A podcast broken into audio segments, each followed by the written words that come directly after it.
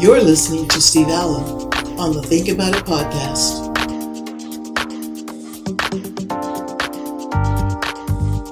One of the first commitments made by the new administration is the two trillion dollars spend on environmental concerns.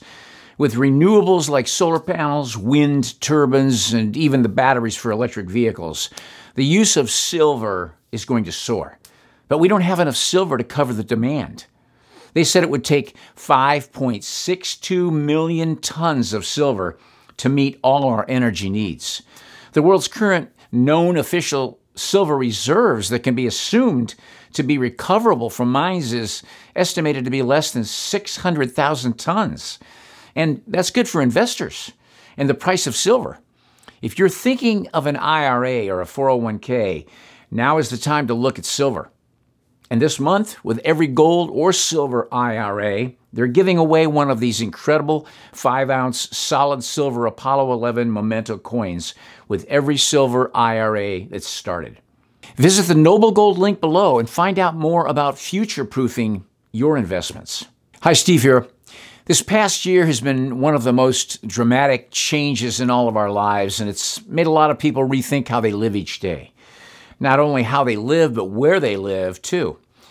I tried to talk my wife into getting an R V after selling our house and just being able to travel anywhere we want to go, anywhere we want, and, and just be ourselves and not have to worry about social distancing.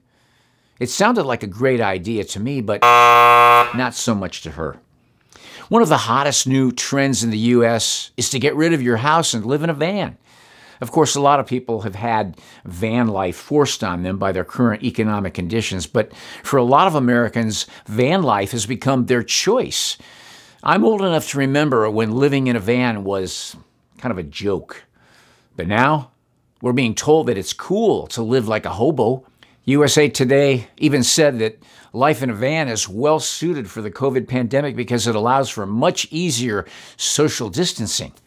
For those who can afford it, van life is well suited for this COVID crisis because it's socially distanced, can be done on a budget, and it's easier to make outdoor activities happen more often, which are safer than indoor environments where air doesn't circulate that well. Face it, when you smell like a skunk after not showering for a week, wow. Not too many people will want to get near you anyway, so I'd have to agree with it. Living in a van will help with social distancing. Since the start of this pandemic, van sales have gone through the roof, even though sales of cars have gone way down. Mercedes Sprinter van is the most popular for many van life followers. Mercedes-Benz U S van sales was up twenty-two point five percent last year, while their overall sales fell to eight point nine percent. Everybody's trying to get their hands on a van. Of course, most people that choose van life can't afford a Mercedes. Most people you see out there living the van lifestyle are more likely to own a junky old Chevy van that's had the interior ripped to shreds over the years. But the good news for van residents is that they never have to stay in one place, and there's always something new to see. U S A Today interviewed one van life dweller named Abby Rodriguez, who said that when her work for the day is done, she can just go refresh in nature. She said, you feel more relieved from some of the mental stress that others are going through by being trapped in one place. We have wheels, so we can change up our scenery. And after the workday, I can go refresh in nature. I just hope she brings a shovel with her when she refreshes. Obviously, if you sit down and think about it, there are many advantages to van life, and there are several disadvantages to van life. But I'm about one hundred percent sure I'm not going to be able to talk my wife into it. As the U S economy continues to rapidly deteriorate right before our eyes, another one of the hottest new trends is to dig around for discarded food in dumpsters behind large supermarkets. Really.